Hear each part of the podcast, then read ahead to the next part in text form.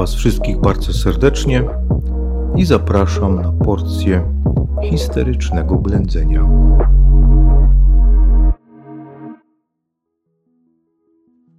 Witam Was bardzo serdecznie i chciałem Was zaprosić na nowy cykl spotkań, nowy cykl słuchowisk zatytułowany Młodzi o historii, w których to będę rozmawiał, słuchał i uczył się czegoś od Was. No i oczywiście Wy będziecie też nas słuchać i uczyć się czegoś od siebie.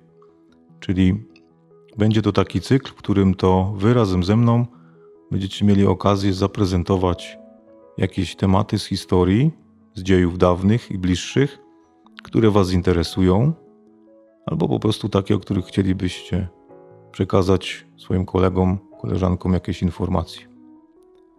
Dzisiaj fascynujący odcinek, fascynujący temat, a mianowicie droga do gwiazd, wyścig do gwiazd, czyli opowieść o wielkiej rywalizacji pomiędzy Stanami Zjednoczonymi a Związkiem Radzieckim. Rywalizacji trochę już zapomnianej, troszeczkę zdominowanej przez dzisiejsze osiągnięcia głównie NASA, ale niesamowicie ważnej. Można powiedzieć, że bez tej rywalizacji, bez tych ogromnych kroków milowych, które, podczas których ludzkość przesunęła się do przodu, no, nie byłoby tego postępu, który mamy dzisiaj w dziedzinie kosmonautyki i badań kosmicznych. Ten temat przedstawi nam dzisiaj Iza. Serdecznie Was wszystkich zapraszam do wysłuchania kolejnego słowiska.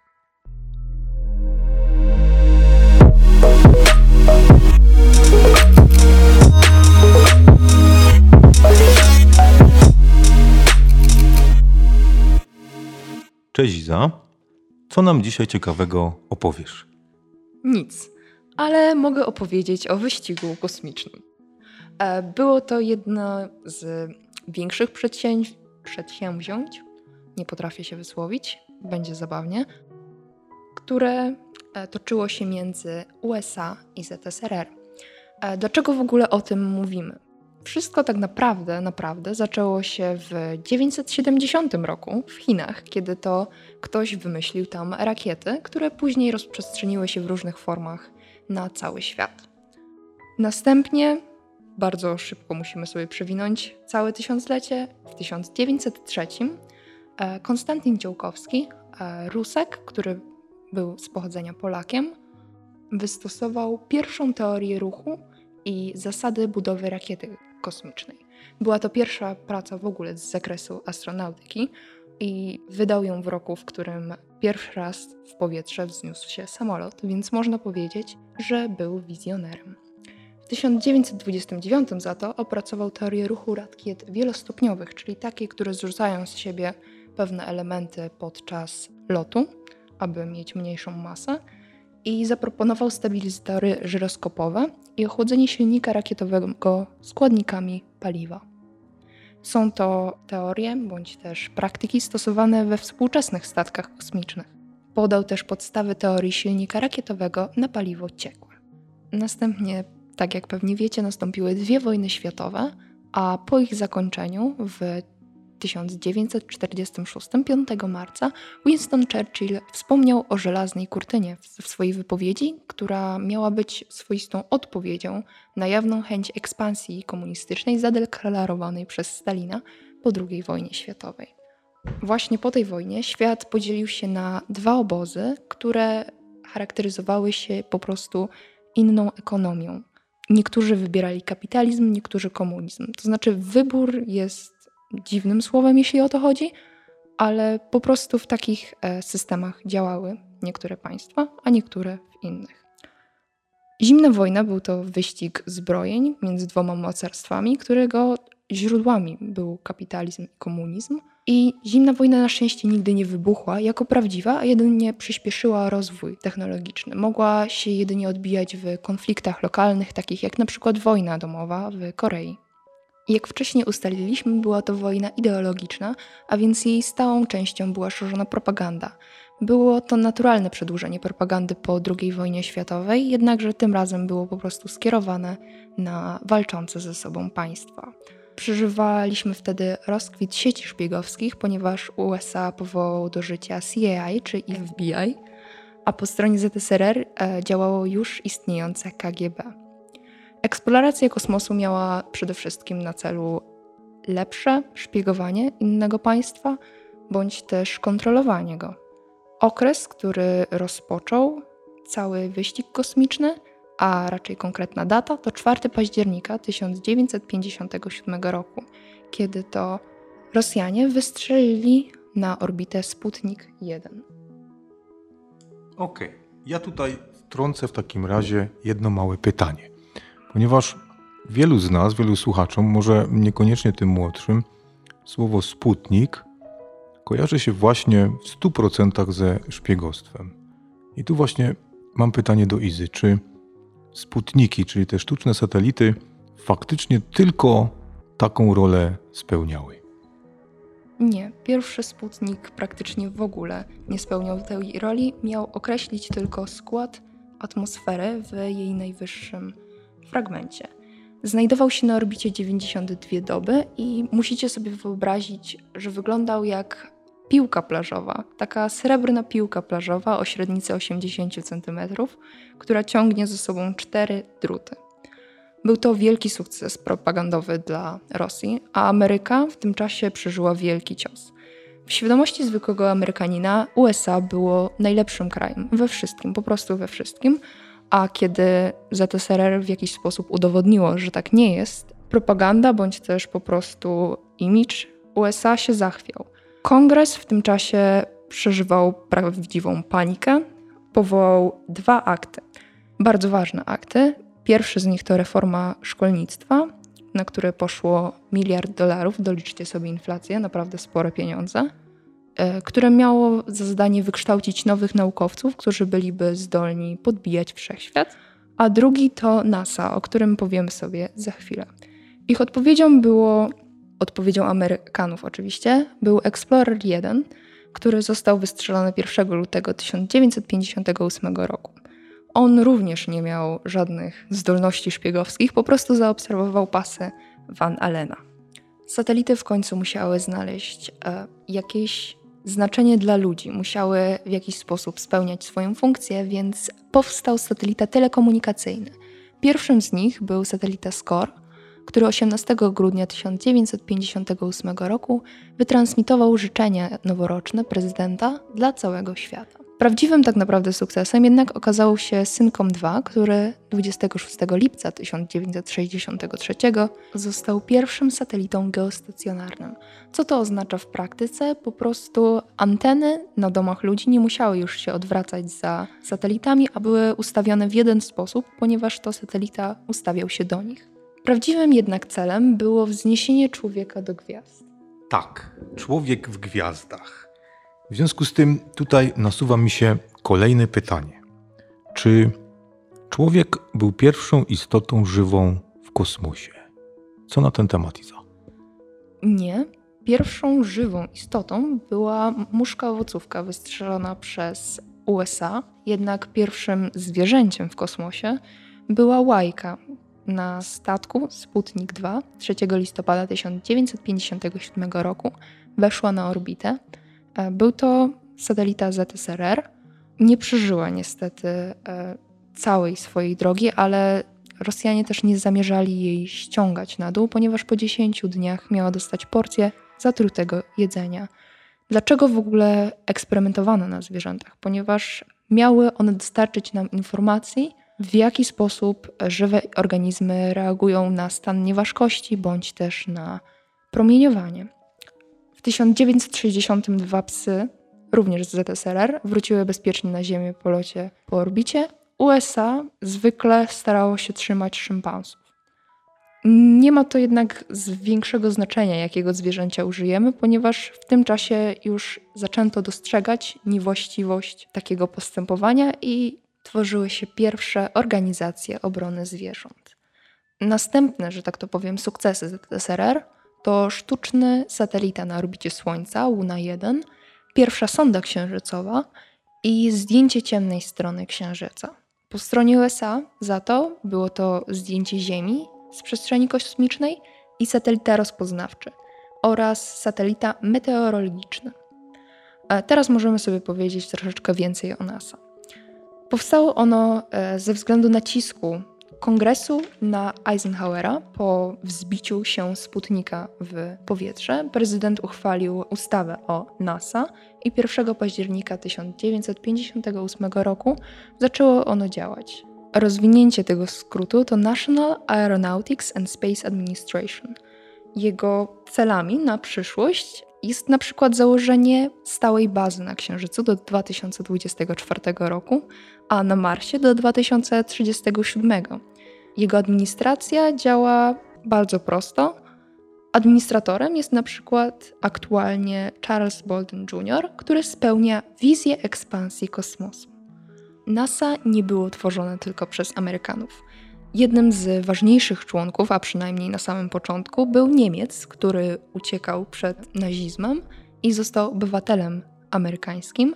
Nazywał się von Braun i tworzył takie rakiety jak na przykład V2, jeśli ktoś wie, o czym mówię. Tak mniej więcej kończy się pierwszy okres ekspansji kosmicznej i zaczyna drugi. 12 kwietnia 1961 roku Yuri Gagarin staje się pierwszym człowiekiem w przestrzeni kosmicznej. Dzieje się to za sprawą statku Vostok 1. Lot trwał godzinę i 48 minut. Sam pilot zgodnie z planem katapultował się przed rozbiciem, ponieważ nie było jeszcze opracowanej metody lądowania. Działo się tak dlatego, ponieważ Rosjanie za wszelką cenę chcieli być pierwsi, chcieli wyprzedzić Amerykanów, którzy deptali im po piętach. Tak, niesamowita odwaga Juriego Gagarina i ogromny sukces kosmonautów Związku Radzieckiego.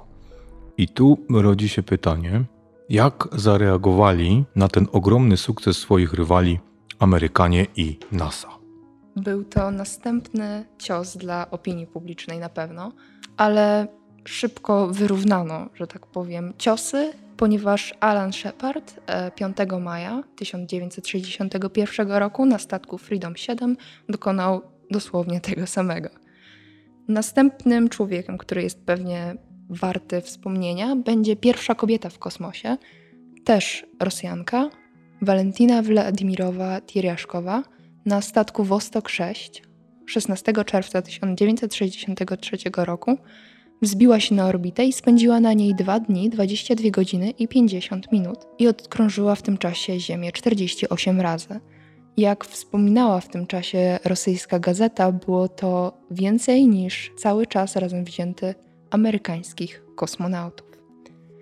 Pierwszy lot z załogą, która liczyła więcej niż jedną osobę, również należy do Związku Radzieckiego na statku Woschod 1. Co ciekawe, był to też pierwszy lot, w którym nie używano skafandrów po wyjściu na orbitę. Jednakże grunt pod nogami Związku Radzieckiego zaczął się palić 14 grudnia 1968 roku, kiedy to Apollo 8, pierwszy załogowy lot okołoksiężycowy, został wykonany. W ogóle cała seria lotów Apollo jest bardzo ciekawa. Jego misją było dostanie się na Księżyc, co jak wiemy zresztą zrobili. Lot okołoksiężycowy trwał 6 dni i 3 godziny, a jego zadaniem było zebranie informacji o miejscu lądowania i dokonał też pierwszego zdjęcia całej Ziemi. Ostatecznym ciosem dla ZSRR było wylądowanie człowieka na Księżycu. Stało się to 20 lipca 1969 roku Misja ta nazywała się Apollo 11. Rakieta, która przewoziła astronautów, miała 11 metrów i ważyła ponad 3000 ton. Pierwszym człowiekiem na Księżycu okazał się Neil Armstrong. Zaraz za nim był Buzz Aldrin, a Michael Collins był pilotem. Celem tej misji było być na Księżycu oraz zbieranie kamieni, naprawdę nie miało to żadnego znaczenia. Mogły to robić roboty, ale mam wrażenie, że właśnie o to chodziło w tej misji, żeby postawić człowieka na Księżycu pierwszemu. No i udało się. Polakami, którzy pomagali w tej misji, byli Stanley Stankiewicz. E, zapewnił on powietrze w statku Apollo. Konkretniej opracował mieszaninę, która miała pozwolić na oddychanie. Werner Richard Kichner, urodzony w Opolu, zapewnił paliwo do lądownika, dzięki któremu astronauci wylądowali na Księżycu. I Mieczysław Becker. On nie do końca brał udział w tej misji, ale w ogóle brał udział w programie Apollo, ponieważ to on zaprojektował Lunar Roving Vehicle, pojazd, którym astronauci poruszali się po Księżycu i wygrał tym samym konkurs, ponieważ NASA wydało konkurs, jeśli chodzi o właśnie ten pojazd. Później e, następną misją była Apollo 12, w którym zbierali kamienie i próbowali ogarnąć charakter Księżyca, którym nie był ser. I Apollo 13. Właśnie dzięki tej misji NASA stworzyło swoją politykę, która teraz ma za zadanie chronić astronautów przed dosłownie wszystkimi możliwymi zagrożeniami, czyli dosłownie to, co robią, to zaokrąglają coś do góry, a później to jeszcze dublują, aby każdy astronauta mógł czuć się bezpiecznie. I tym sposobem każda rzecz na pokładzie jest podwójna. ZSRR jednak się nie poddało, wbrew temu, co mogłoby się wydawać, i osiągnęło następny kamień milowy, wypuszczając stację orbitalną. Czym jest w ogóle stacja orbitalna? To jest taka stacja, takie miejsce, gdzie astronauci mogą żyć przez nawet lata. Było to już proponowane przez Konstantina Ciołkowskiego w 1905 roku i jak widać działa i działa to do dzisiaj. Pierwsza stacja miała nazwę Salut 1. Cała ta rywalizacja skończyła się 15 lipca 1975 roku pierwszą wspólną misją USA i ZSRR Sojusz Apollo. Miała ona na celu przewiezienie astronautów do właśnie stacji orbitalnej, gdzie mieli żyć i pracować razem. Tak właśnie kończy się wyścig do gwiazd, ale tak naprawdę nigdy się nie skończył i nigdy się nie skończy, bo w dalszym ciągu rozwijamy się i jedyną jak szansą, jaką teraz mamy, wydaje się kosmos, a więc w dalszym ciągu pakujemy w to niezliczone ilości pieniędzy. To, co mamy z tego wyścigu, to na przykład GPS, sieć Iridium, która miała mieć na początku 77 satelit, ma teraz 68, ponieważ USA uznało, że nie ma sensu pokrywanie Arktyki i Antarktydy w te właśnie satelity, ponieważ nikt tam się nie będzie plątał, ani nikt nie będzie tam budował dróg. Następnym bardzo ważnym osiągnięciem jest teleskop Hubble. W 1990 roku został wzniesiony na orbitę i do dzisiaj pracuje. Co prawda, teraz jest chyba w stanie awarii, nie jestem pewna, ale dostarczył informacje do ponad 10 tysięcy prac naukowych. Jednym z jego najsławniejszych zdjęć jest emisyjna mgławica orzeł jest naprawdę śliczna. Mm, no i co? Jakby wszyscy czerpiemy z tego, wszyscy czerpiemy z informacji, jakie przekazali nam w tamtym czasie naukowcy, i dzięki temu, że powstała taka rywalizacja, w ogóle zaczęliśmy eksplorować kosmos, co będzie dla nas nadzieją w przyszłości. Może nie dla nas, ale dla naszych dzieci na pewno. Bardzo, a to bardzo dziękujemy Izie za wkład pracy i przedstawienie super ciekawych informacji na temat kosmosu, podboju kosmosu i wielkiej rywalizacji pomiędzy USA a Związkiem Radzieckim. Ja ze swojej strony chciałem dodać trzy słowa podsumowania, a mianowicie takie, by zwrócić Waszą uwagę na osiągnięcia kosmonautów Związku Radzieckiego, bo w moim przekonaniu są one notorycznie w dzisiejszym świecie pomijane, czyli ta można powiedzieć, zła prasa, którą Związek Radziecki ma w naszej historii, w naszej publicystyce, też przekłada się niestety na to, że umniejszamy trochę roli tych bardzo odważnych i niesamowitych ludzi. Ci wszyscy odkrywcy, ci wszyscy kosmonauci zasługują w równej mierze na uznanie jak Neil Armstrong czy cała plejada amerykańskich kosmonautów. Na zakończenie dla, jako taka ciekawostka, czy też dla chętnych, jeżeli by ktoś chciał pooglądać sobie z tego okresu różnego rodzaju plakaty propagandowe, amerykańskie głównie, chyba tylko amerykańskie, to na stronach NASA są one udostępnione za darmo, można je sobie pobierać i w ten sposób poczuć troszeczkę, oglądając, poczuć troszeczkę klimatu tej wielkiej rywalizacji tamtego okresu.